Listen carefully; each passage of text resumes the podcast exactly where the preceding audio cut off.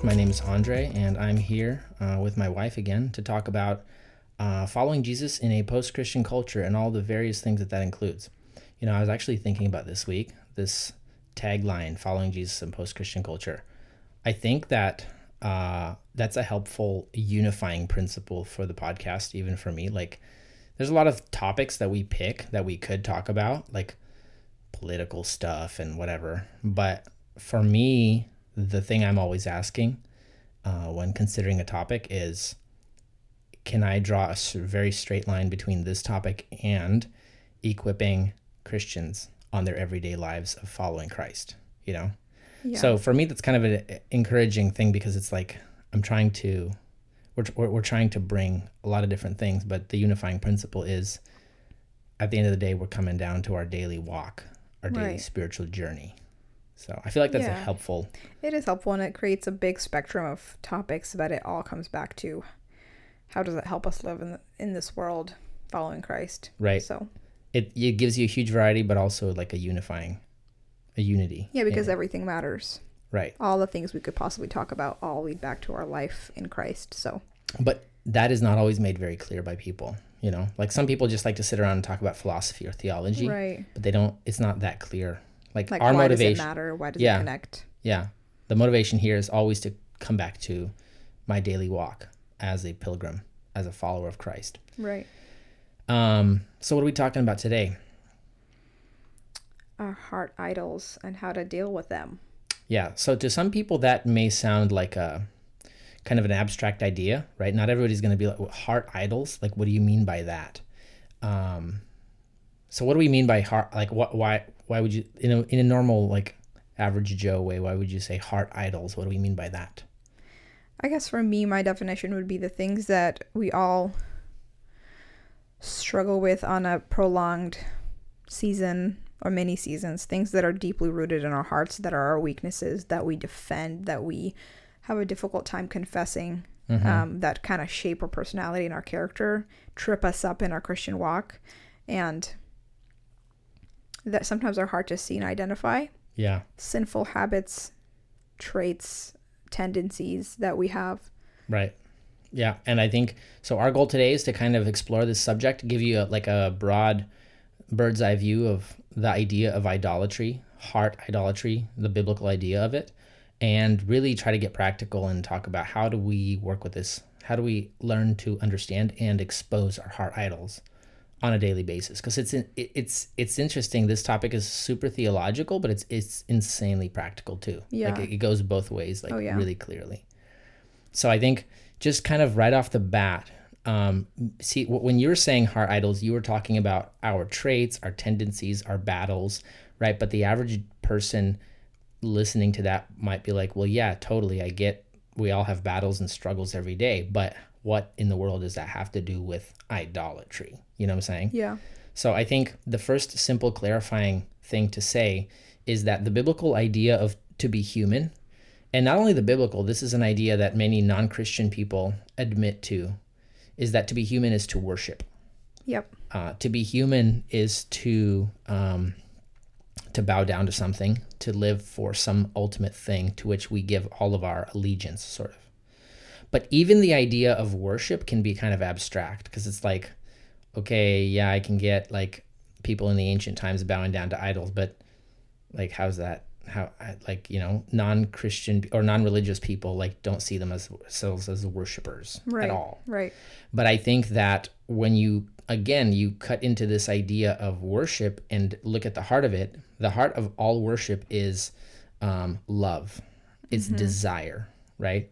So to worship is to desire something ultimately. It's it's it's to t- it's it's to take something and to give it ultimate status in your life. Um, right. If you think about the idea of an idol or a god, you know, it's the idea that you are bestowing upon that thing ultimate authority. And at the heart of that is a desire that this thing will fulfill your longings, will give you satisfaction, will give you security, will give you peace. You know, so like ancient idolatry, they mm-hmm. had idols for like all the different stuff, mm-hmm. crops, you know, fertility, the weather, the kings. And they would have to sacrifice to all these gods in order that they might have a a a sense of peace and satisfaction in these areas of life. So even though we don't bow down to idols today, we seek to secure our satisfaction and our well-being Yeah. and we do it by loving something that be- that we believe will give us that sense of satisfaction right Right. And I think all all sin is I is defined by idolatry. At the root of it, that is where it all begins. And I think if you don't understand that, you won't understand how you work as a as a sinful person in your nature. right And we look at those people back in the day with their idols, carved idols, and we think that's absurd. But we do the same thing every day in our hearts. We do the same thing. They were just more, you know, they showed it physically, but we have it in our hearts, and it's constantly happening. And if you don't see that and understand that in yourself, you won't, you won't have victory the same way that you could have right understanding this concept.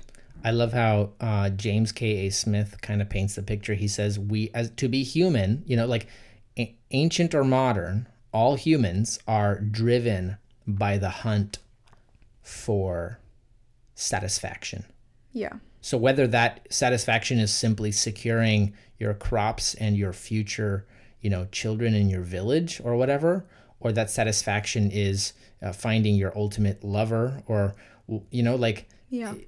all humans are like he says like existential sharks. Like, you know, the shark is like on the hunt for like it it has a little whiff of like blood that it smells from miles away and it's like boom, it's it's oriented. It's like set on its target and it's moving towards it. So to be human is to be what we say teleological or telos. Telos is a goal. You're to be human is not just to to exist. To be human is to moving towards something. You're going towards something. Your ultimate vision of the good life. If only i had a good paying job a loving husband kids um, Yeah. whatever it is right? In, in your mind all of us have a vision of the good life. And we like a shark we're moving towards that vision. And what drives us is desire. Right, and I don't think it's always so clear. Yes. A lot of us are Christian and we love God and we our ultimate goal and we would always answer is to glorify Christ, love him, you know, worship him, and we would say that and we would believe it, but we have our hearts are so full of little mini idols that we, we don't know. Because it's not always so clear like i'm a shark and i'm just determined to live the good life. Like a lot of us are doing that unaware of how full our hearts are are of idols. It can even be in the Christian life, replacing the good things, the blessings God has bestowed as idols rather than the ultimate gift giver as, you know, the main one we ought to worship. So I think it can get messy and, and the lines can get blurry for all of us. It's hard for us to see ourselves. It's not so clear cut for everyone, I think. Well, and that's de- yeah, exactly, and that's kind of why we're you know recording the podcast because although some of the basic principles of this idolatry picture are simple to interpret them in your own heart, it's not so simple, right? Yeah. So like you're kind of jumping ahead to our further questions of like how do we decipher the idols? But before we decipher, I would I wanted to just kind of make that that point because not everybody's going to say, okay, well, how is all sin idolatry? Well, I think mm-hmm. the answer to that is because you know the Westminster Confession of Faith says, "What is the chief end of man? To uh, um, to worship God and to like be satisfied in Him forever." Right. Um, so we are created. We are not created to just be like robots in creation to do some sort of task. Ultimately, we are created for love. We are created out of love, out of the love of the Trinity. Creation happened.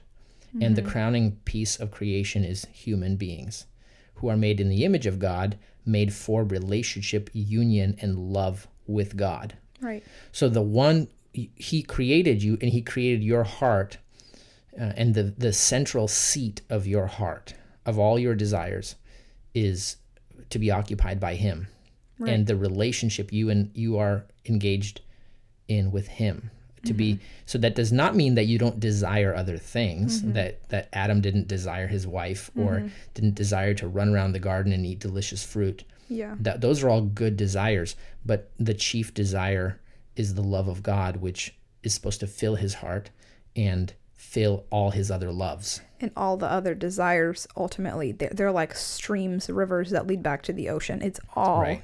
interconnected to the biggest it's not a separate functioning desire that right it all streams back to the main desire. And I think it's hard for people to see how that can work. They feel like if I don't if I love God but then I love good food or it's just it's an idol all of a sudden right or Yeah. you know other things. we're ten- we're tempted to see ourselves as well as like fragmented into different pieces and we have a hard time seeing how all of it comes together Right. how all of it and part of that is also the fall the mm-hmm. fall helps the, the fall prevents us from understanding ourselves but to add to this picture so if we're created for that love therefore the essence of all sin was that adam and eve chose to replace something else in their hearts Right. as the ultimate source of their satisfaction and joy Right. and when the snake came, when the serpent tempted them, he tempted them with the idea that they will be like God. So he tempted them with the idea of um, independence and mastery to choose their own way. You know, Right. the faulty thing about that is that you you you will never be like God because you are creation. So Right. you are created as a vessel, not as a spring. So he said you'll be a spring. Well, no, no, he, he lied. He, he mm-hmm. only and, and he gives the illusion of independence, but the only thing that happens is humans begin to seek for that satisfaction in other things. Yeah. And even in this idea, I am independent and I'm my own human being. I have my own rights. I get to determine my own life.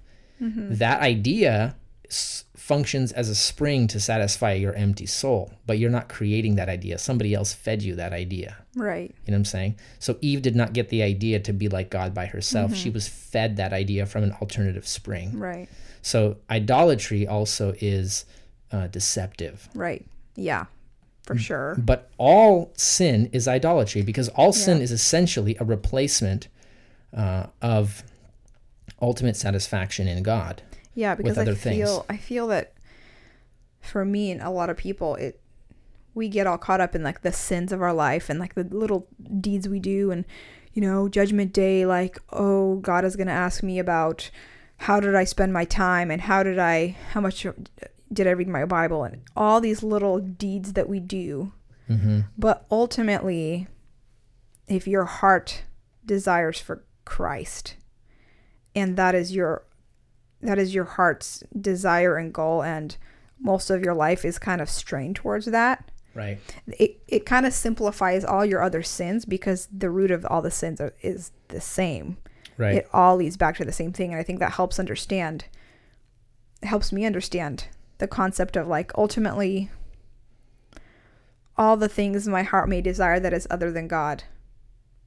There's a reason for that. There's a root there that is idolatry. Right. Well, and here's the thing. I think one way to put the picture: when you become a Christian, uh, your heart is transformed. So when you when you surrender to Jesus and follow Him as the Lord, turn away from living a life of sin, which means uh, living a life of being your own God, being your own Savior, um, to following Him.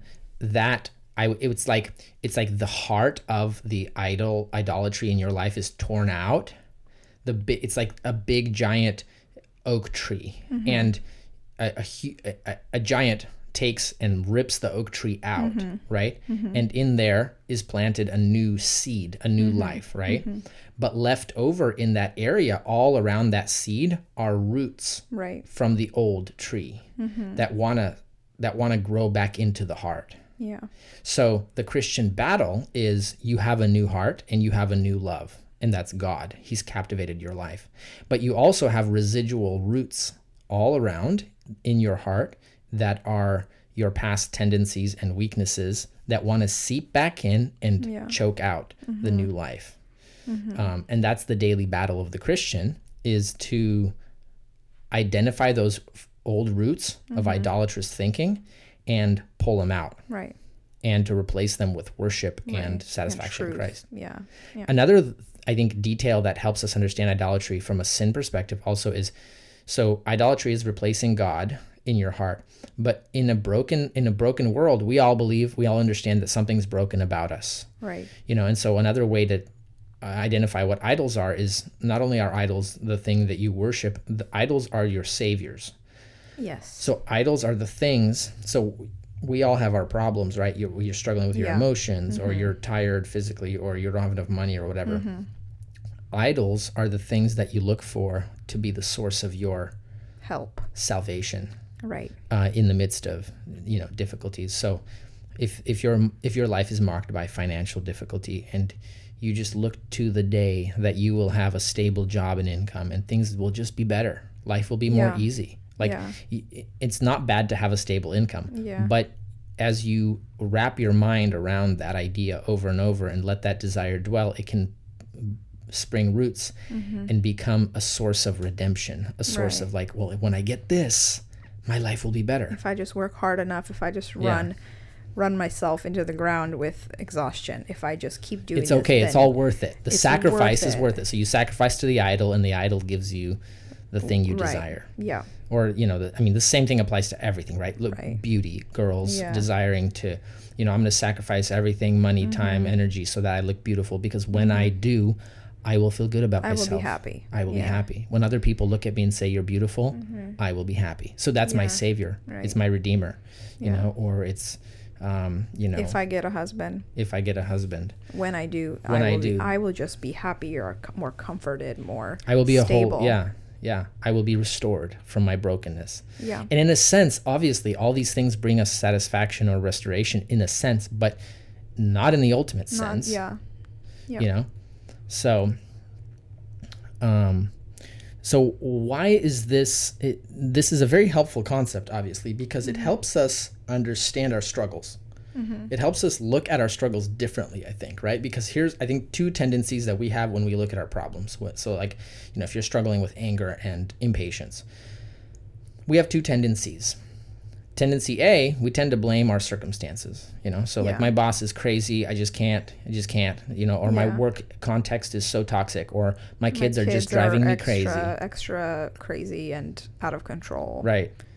Or my husband is so lazy or whatever, or my wife is so emotional. Mm-hmm. Yeah. So what we're doing there, we tend to we, we tend to blame our environment Mm-hmm. for our sin. So we, we say, I'm angry because he made me angry or she made me angry.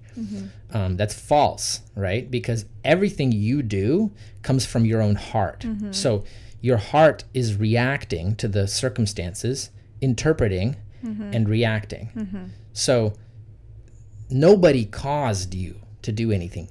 Maybe your husband or wife or your boss inflicted temptation and challenge on Right. you. They inflicted the pressure, mm-hmm. but the reaction that came out is a reaction that comes from your heart as your heart processes, interprets, mm-hmm. and and so mm-hmm. so your actions, your fruits, those come from the heart. They don't come Yeah. from your surroundings.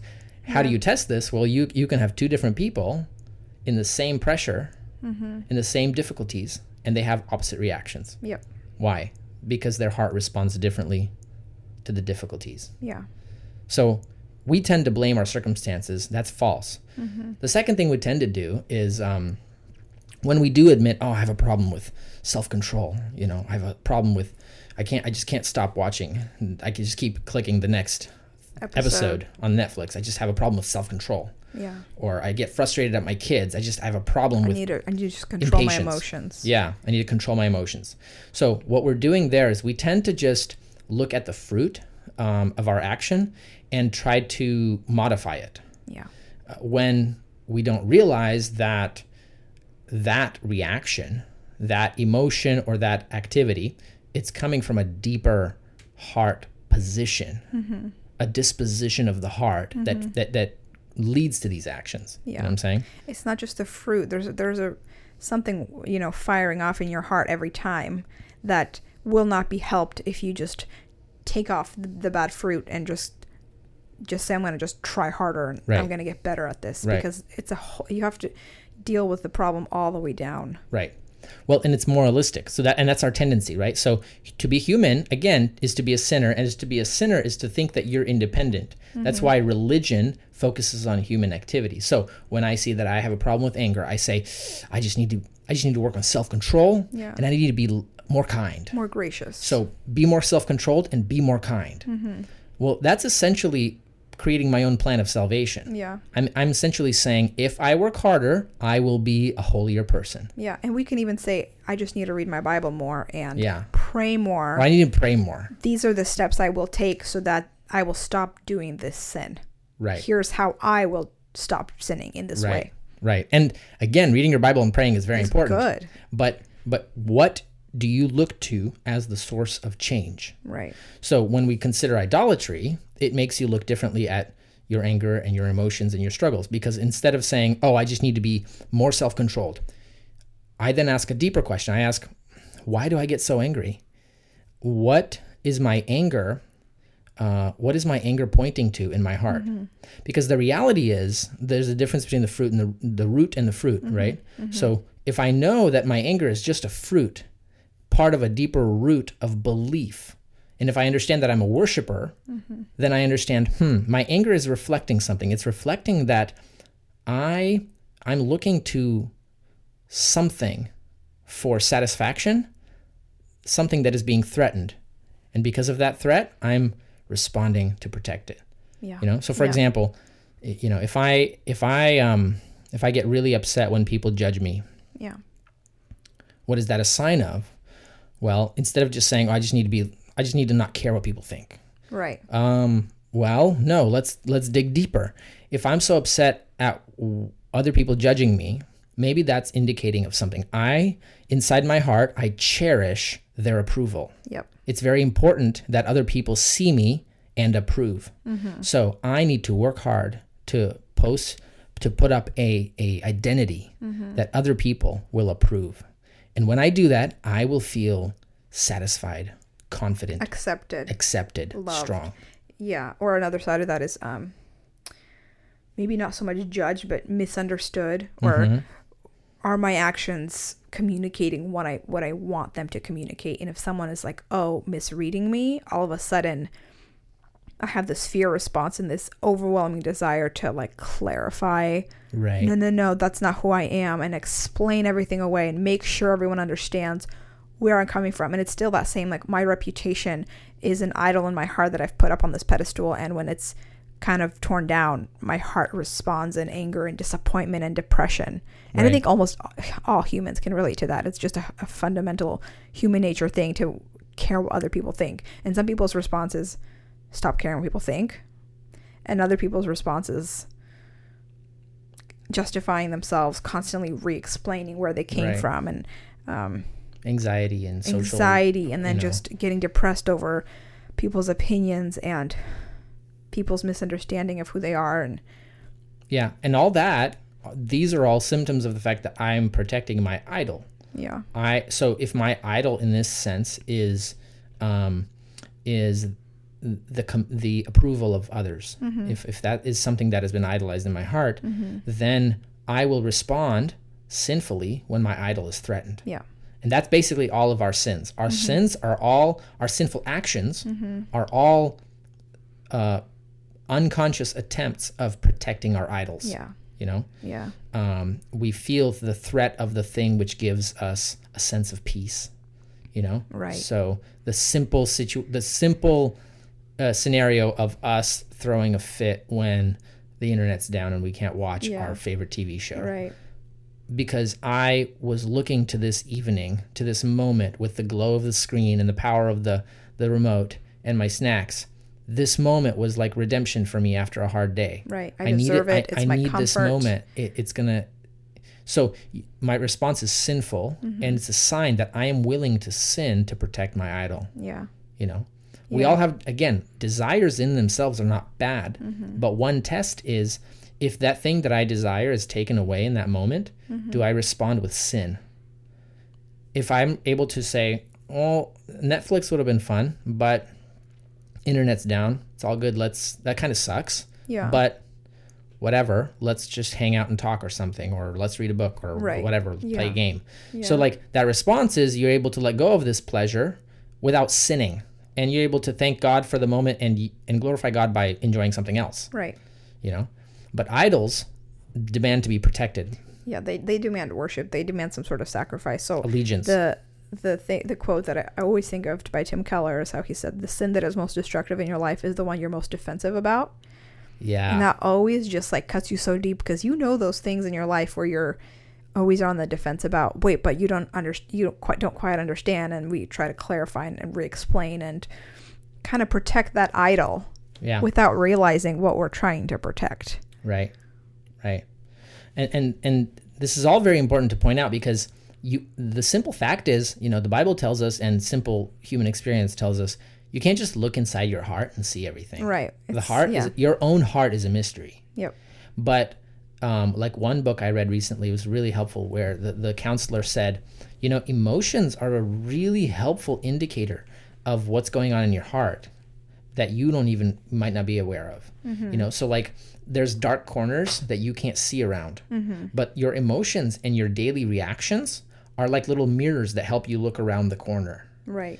Um, so when you pause and be like, man, why did I get so angry at my wife when she said that? Right. Or why did I get so angry at my friend when he said that? Mm-hmm. Why did I get so angry? What was, what was my heart protecting? What was that? What, what, what desire was I feeling was so threatened? You know, Yeah. um, you trace it back and you realize that there's a deeper, a deeper thing that is, um, that you're protecting. And this completely changes how we respond to our sin right so how does this how does this then change our response to our struggles I feel I feel like I mean, just like a side note that introspection can be dangerous and it could be like a Yeah. deep dark well. And I think sitting around our yeah. our our society and our culture is very big on like dig deep into your your mystery of your heart and try to figure out I mean, there's a place and time for that, but it's not a good idea to always cuz like especially for like w- women we we tend to be overwhelmed with emotion. And sometimes it's just like in a minute we're gonna we're just gonna get over that emotion and we don't Yeah. need to read into it. Yeah. But at the same time i think dismissing all of our emotions as just female hormones is incorrect. It's unfaithful to battling your sin. If it's the same emotion that keeps coming up when you're defending your idol you need to take a moment and like think through yeah you look at your what is this struggles. showing me? Like why? And i think sometimes the answer we we give is well well i got so upset because here i am exhausted as a as a mom and a wife and i'm not being appreciated and that makes sense that i would get upset. Therefore it's okay that i'm upset. Right. I shouldn't get upset but i was upset for a b and c. Therefore Right. it makes sense. So we just we just like ended at that. Rather than um seeing that kind of peeking around the, the corner and our heart kind of looking at that little dark corner and thinking there's something lurking there that I need to address because it keeps coming up. Right And um, I think the biggest way that you get out of that tendency is to confess it. mm-hmm. I don't know if I'm jumping ahead in our, but to confess and repent of it to, to God. Say, Mhm. here's what I keep seeing in myself. Here's what I feel every time this is threatened in my life. right And I think in that in that little corner of my heart, I'm putting up an idol where I ought to be running to Christ and seeking salvation and redemption right and and freedom from the bondage in Him. But I'm not doing that here. Right. I'm Right, trying to seek salvation in my own attempts, in my own sin and desire. Right. And as you're pointing out, this actually changes the way you repent. Instead of just repenting for getting upset, which you should repent. Like I a I sin lost too. control. Yeah. Forgive me, rather than like, no, I'm, I'm, I'm wanting, seeking satisfaction in comfort or right or, or, quiet being home appreciated as or a being wife. appreciated or I whatever it is want that to you're protecting. feel yeah. fulfilled and refreshed by my husband's approval rather than resting and being comforted by the forever approval of Christ because of his righteousness and his name on my head. Um, there's a huge difference, and I think we stop too short. We will go and we will confess our sin of lack of self control, or I'm being emotional. I need to detach my emotions from myself and just have more control. Right. Um, that, sure, that's that's a confession, but it's not deep enough. It's not and it's not actually getting at the root of your because cause. tomorrow you're going to say the same thing and you're just going to keep repenting, rather than letting the gospel reach the center, reach the root of your problem. Yeah. When I was um, taking the counseling class in our seminary, um, and I was thinking through some of this stuff a little more deeply, it was kind of like one of those little case studies. Like I was realizing there was a season when I would like have more struggle than usual with frustration and irritation at home in the Yeah. evenings. Yeah. So after a long day at work, I would get more easily frustrated than usual Mm-hmm. uh, at my kids and whatever. It's not necessarily that I was like throwing things and getting angry, and yelling. It's just inside I saw a deeper brewing anger than before. Yeah. And it was like, you know, this whole process, I was just kind of running it through my heart and reflecting and thinking, why, you know, am mm-hmm. I getting so angry? And so just following the questions, what do I cherish more, mm-hmm. most? What do I look for, look to as a source of satisfaction? You know, mm-hmm. these are the simple questions, the deeper questions that you ask rather than, oh, I got angry. I need to pray for God to forgive me and give me more self-control next time. No, why did I get angry? What was what was I protecting and what was I feeling threatened in that moment? Right. for me, just reflecting on that, I realized in that moment that uh, in this season of life, I was I was looking to life at home as my um, source of comfort, and you know, like a lot of things are difficult outside of the house, Yeah. uh, work, church, people, whatever. Mm-hmm. But when I come home, it's my kids, my wife. I love them so much; they're so amazing, and my home is like a safe haven. Mm-hmm. So, like coming home was sort of an idol, idol in the sense that I was looking, I was expecting h- home to be warm, welcoming, and peaceful, mm-hmm. and and my source of rest Right. Instead of resting in Christ. Mm-hmm. So I come home with expectations that this will provide me rest and satisfaction. Mm-hmm. You know, so as I identify that. It, it's a totally different pathway mm-hmm. because, uh, as we said, it's a false savior. So you Yeah. have to say, okay, so in a chaotic life, I'm seeking rest and satisfaction in coming home.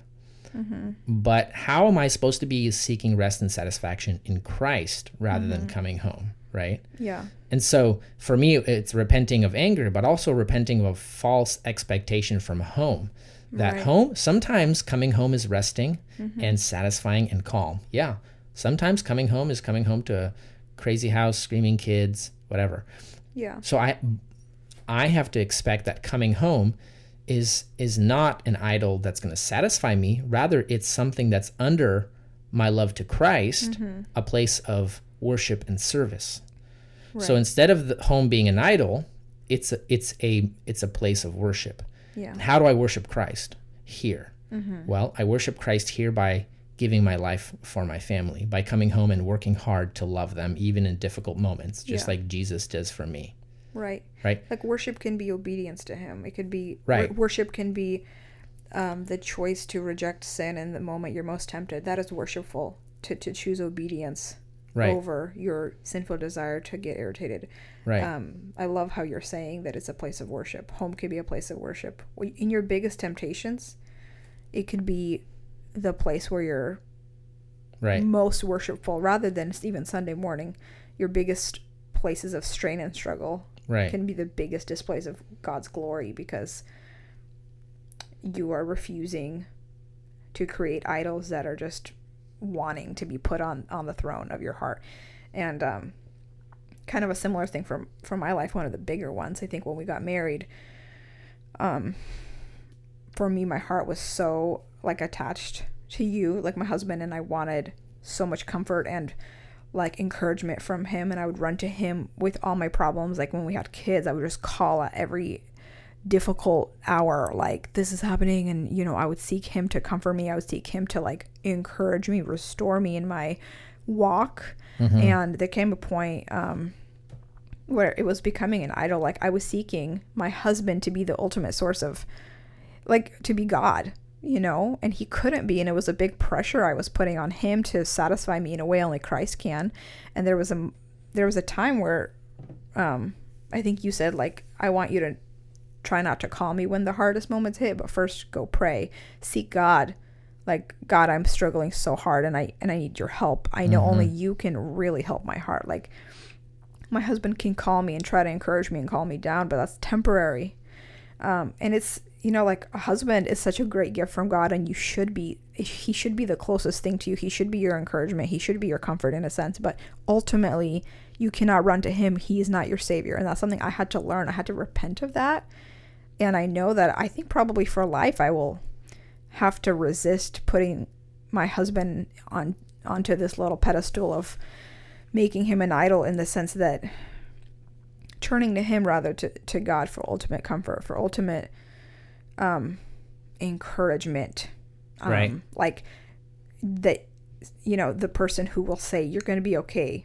You're, you have the grace of God in you. You will, you will endure this. Like that's something only he can provide and not anyone else. And I think people seek that in friendship sometimes. Like, um, good friendships, they can put so much in Right. they will be so intentional something that's something i struggle with being so intentional with friends and then when they fall short or they don't show up or they don't commit the way you are to them it just all of a sudden stings and you get bitter Yeah.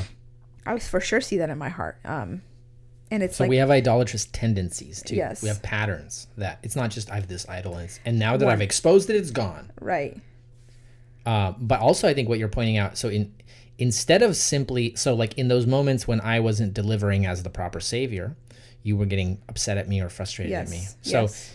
superficially, what you could have just been saying is, "Oh, I just need to not get upset at my husband, Yeah. and be more patient with him." be more gracious give him grace that's I, I was doing that in the moments where i would be like you know making an idol out of you and then you would not deliver because you're not god i would get frustrated and feel like he doesn't understand me he's not measuring up and but then i would feel guilty and so i would repent of that and say i need to give him more grace Right. because he's human But and that's that's, not not, deep quite enough. deep enough and because it wasn't helping you those still weren't moments. seeing why you kept struggling with the same pattern of Yeah. frustration. yeah So the idolat, you know, I- idolatry forces you to dig a little deeper. Yeah And this opens another, I think, important clarification. Your your idols are almost always they're always going to be good things turned into ultimate things. yep So you know the far extreme could have been here. Oh well, I was turning my husband an idol because I was hoping in him, and now I know that Jesus is my only hope. So therefore, I don't need my husband, right or I don't need to. Uh, to call him when I'm call on him struggling or, or, or Yeah. share with him my struggles Yeah. because I just need Jesus and not him. Right, and that's, That's the the other extreme, extreme, because that's yeah. That that's false because Christ, if Christ is the the one who sits sits at the, s- the throne of your heart, all the pleasures are gifts of Him, Mm-hmm. and all the pleasures in life are pleasures. They're good, and they're amazing, Meant to be enjoyed. and they're meant to be enjoyed, but enjoyed under the scope of a life of worship and submission to Jesus. So you worship in those pleasures. And worship sometimes is going to mean pure enjoyment. Mm-hmm. Sometimes it's going to mean um, denying the pleasure Right. and setting it aside and serving. Right. You know what I'm saying? So again, like for me, it was like the home. Mm-hmm. Instead of the home being the idol, it becomes an area of worship. Mm-hmm. And and worship means sometimes coming home and saying, "Oh man, home is awesome." Yeah. Sometimes it means coming home and saying, "This is a place where I love and serve, even This is a though place I'm I come tired." to die. Yeah, this is a place I come to die, because I love Christ, Right. because I'm worshiping He's the Christ, ultimate. right? Because my heart is satisfied with love for Him. Yeah. So in, in this situation, same thing, right? Instead of saying husband is the savior, the one that I turn to in all of mm-hmm. my problems, um, you realize husband is a gift given by Christ. Christ is mm-hmm. the only savior. And, mm-hmm. and and lots of times I still call my husband and ask for support and Prayer and- affirmation. yeah. But but I'm not le- but I understand that all the affirmation that comes from my husband is actually a gift of Christ. Yeah. And even when my husband can't fully satisfy my need Mm-hmm. for satisfaction, it's only Christ that can. Yeah. Yeah. And sometimes my husband makes mistakes and he's insensitive. And in those moments, I still need to worship Christ by saying, Jesus, you gave me a husband who's imperfect, but I still love him and he's amazing. Or what, like, you, I Mm-hmm. Still cherish right. him as a gift of Christ yeah. through sacrifice. You know what I'm saying? And that that opens up a more freedom, bigger freedom to love, because now I'm not putting a burden, impossible burden on you, because that Right.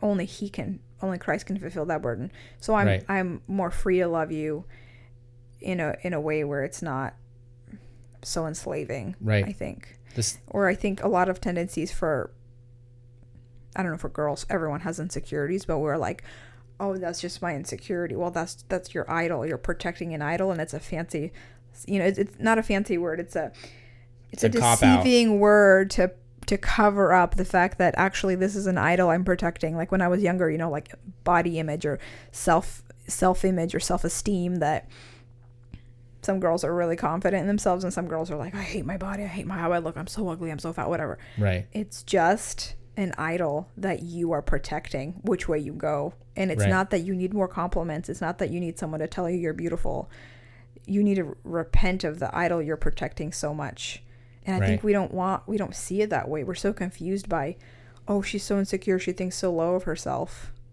i just need to tell her she needs she needs You're beautiful. You're, beautiful. amazing. Believe in who you are. It's never You're going to beautiful be just the way you are. and I mean, that's it's what we're seeking. Yeah. But it's never going to be enough. Yeah. You need like to salt water. You need to repent of your desi- your deep desire to be affirmed and put affirmed and exalted for your beauty. You cannot handle the fact that maybe God made you the way you are and you should be thankful and satisfied in his gift of Well, and there is health. beauty in how he made you. Yeah. And you can admit that without becoming tied and and- worshipful to that beauty. Because Right. you realize I am beautiful because God made me this way, but also I'm broken because my sin and and I and I'm a sinner. So I'm both and I can Yeah. and I can embrace both. and both. I can be content in that rather than constantly chasing and being miserable about not being satisfied with how you look when you look in the mirror. right. It's just this big, it's such a huge idol that all the girls, all of us, if we're not careful, we're gonna struggle with our in, into our whole life. And people think, oh, this girl just has to get married and her husband will love her and then she'll feel better. No, a husband can't fulfill that. He can't. He can't replace you. He can't replace your need to confess your sin and confess that idol and repent of it and say, God, you have made me, and I want to be thankful and content with the body you have given me, the lo- the way you have made me look, and not be so frazzled by it all the time. Right. And so this whole idolatry battle thing just exposes that as sinners, we can't even enjoy the good things of creation because idols at first promise satisfaction, but then those idols crush us because Yeah. things of the, the things of earth cannot deliver on only what God can fill, right? Yeah. So your idols will always fail you either by when you get your idol, when you when you successfully obtained it, for example, all the glory and success you wanted in your career. You Yeah. finally get it Yeah. and it you're still going to feel empty. Empty. Yep. Or you don't get it and then you're crushed by failure and the fact that your world is coming to an end. Yeah. Uh, so either way, your idols will destroy you. But when you expose them and you replace them with worship, because there's a clear process here. You expose it as a false savior. You look and say, My career is wonderful, but it's not the thing that gives me my meaning in life. And so if my career is taken away, I can still worship Christ because he's the ultimate thing, that he's the source of all my uh, joy because he is the one I love. My heart was created to worship him and love him. Right. And you live in that love. You live in relationship. It's not Christ is not an idea. He's a person. Right. And he, you know, so when you replace that, you you then gain access to the thing that you were idolizing because you can really enjoy it as a gift, but even when it's taken away, you can worship in its Absence. t- absence because both ways are expressing ultimate love yeah. To Jesus, Yeah. you know. Yeah. So the whole life of the Christian is the process of submitting to the gospel in faith. Mm-hmm. And that means welcoming the work of the gospel into our hearts, into challenging our specific idolatrous mm-hmm. tendencies. You know, not always is it going to be clear cut. You're not always going to be like, oh, my idol is Right. satisfaction in the home. But when you understand this process, you start to learn to dig a little deeper and mm-hmm. say, Lord, um, help me see what what am I protecting here? What am I worshiping as Yeah. a false source of satisfaction? Yeah. Why am I responding sinfully? Yeah. You know, and it's you don't need to go deep and try to go into like second trying to access your subconscious and figure out Right. no no no you basically to start look at your biggest most obvious sinful tendencies in your daily life, things you get super defensive about, things the off limits thing that your husband can't address without you getting all upset every single time. Like, Yeah. what is that thing that in your marriage he can't address because you get a you get insecure and you get defensive, or with your friends, what is the thing that most upsets you when they joke about, or um, yeah it's pretty easy to spot if we just take a bird's eye view on our like on our week. Right. And instead of idolatry, understanding idolatry, instead of giving you th- moralistic actions, oh, I just need to be more Be this. better, be stronger. Idolatry points you to worship. It points you to repent of false worship. It points you back to the gospel and to ask the question, how is it that Jesus is the only one that satisfies this particular longing mm-hmm. that I've been trying to get from this? So, in my case, comfort in the home. Yeah. My comfort is not in the home, although the home is a source of comfort. My ultimate comfort comes from Jesus and the gospel that he Yeah. paid for my sin and made me clean. Even though I'm a sinner, I am accepted. So, like, right. ultimate comfort comes from there. Now, I can derive some comfort from the gift he gave me. So, in every idol you expose, you are exposing one other way that you must be enjoying the gospel. And and specifically, not just generally. People get confused. I think I for a long time was confused about the gospel is the answer to everything. Like, Jesus died for my Jesus sins. Jesus died for my sins. How does that it. help me with my frustration about my husband leaving his socks on the floor every day? Like, how does that? Okay, I can't apply it, but specifically, I think Right. the gospel, like people, some people struggle with being lonely and they feel like, like they want friends and their friendships always just are so dissatisfying and no one wants to commit to them no one wants to hang out with them and they're just so lonely all the time and Right. the way the gospel meets you at that need is Jesus is the ultimate friend. He is the perfect friend who will Right. never disappoint you. Or people who struggle with their parents, their father being absent, or their father being an angry dad, or their mom never affirming them. Disapproving, judging. Jesus parents. is the perfect parent. God is the perfect ultimate father who will never disappoint you, who is always present. And I think Right. Or my comfort longing. Jesus is my only source of comfort. Or so all these different Oh, like longings are, are different channels of satisfaction in the Yeah. story of the gospel in all of its richness. And lots of times we miss all the amazing different ways that Christ comes to satisfy every single one of our desires. every every single one of our needs he he our heart is the shape of him if he enters that's the only way it can be satisfied so every single need and heart and desire we have Mhm. can specifically be met in the gospel and i think we have to understand that and, and think through that rather than just like well jesus died for my sins so i ought not to have this sin problem Right. So every idol is therefore an opportunity for you to ex- to discover a new way of enjoying the gospel. Yeah. A new desire in your heart, a new thirst that you've been filling with salt water that can fully be satisfied with Jesus. Yeah. Whether that's your insecurity, whether that's your desire for um, companionship or acceptance or redemption, justification, uh, s- self confidence, Yeah. peace, all the different desires that flow from our heart are meant to be satisfied in the one pointing who loved us. Yeah. and and all these needs and desires point us to it's a beautiful thing because we see our need and then we see how perfectly he fills our need and it just re- like just grows your faith it makes you rejoice and makes you love the gospel every day more and more because the more you have these idols that you are replacing with the gospel the more you get rooted in the gospel and the more you realize how it's always the answer how it's Right. always the ultimate source of joy and love and satisfaction in relationship to christ Right, right. There's a song by Beautiful Eulogy called "If" that like perfectly summarizes this.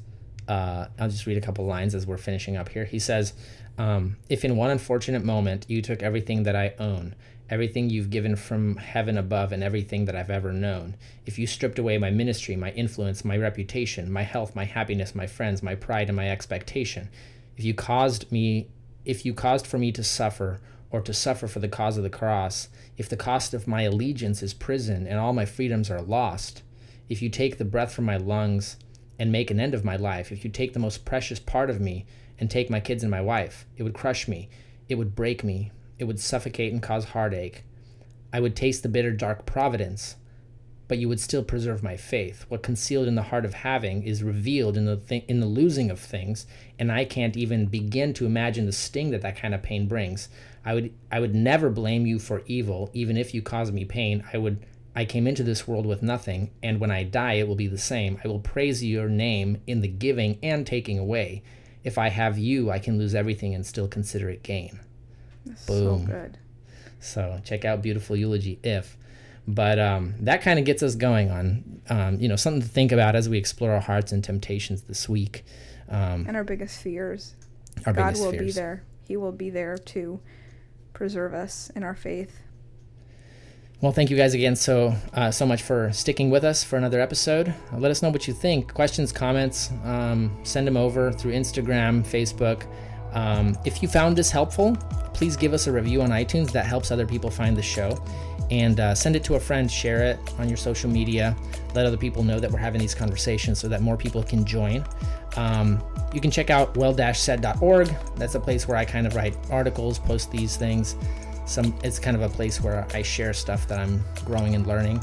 And if you wanted to support the podcast a little bit, chip in a couple of bucks. There's a there's a um, there's a, a support link that helps us cover some of the expenses associated with making this podcast. So that that really helps too. Thank you guys again, and we'll talk to you again soon.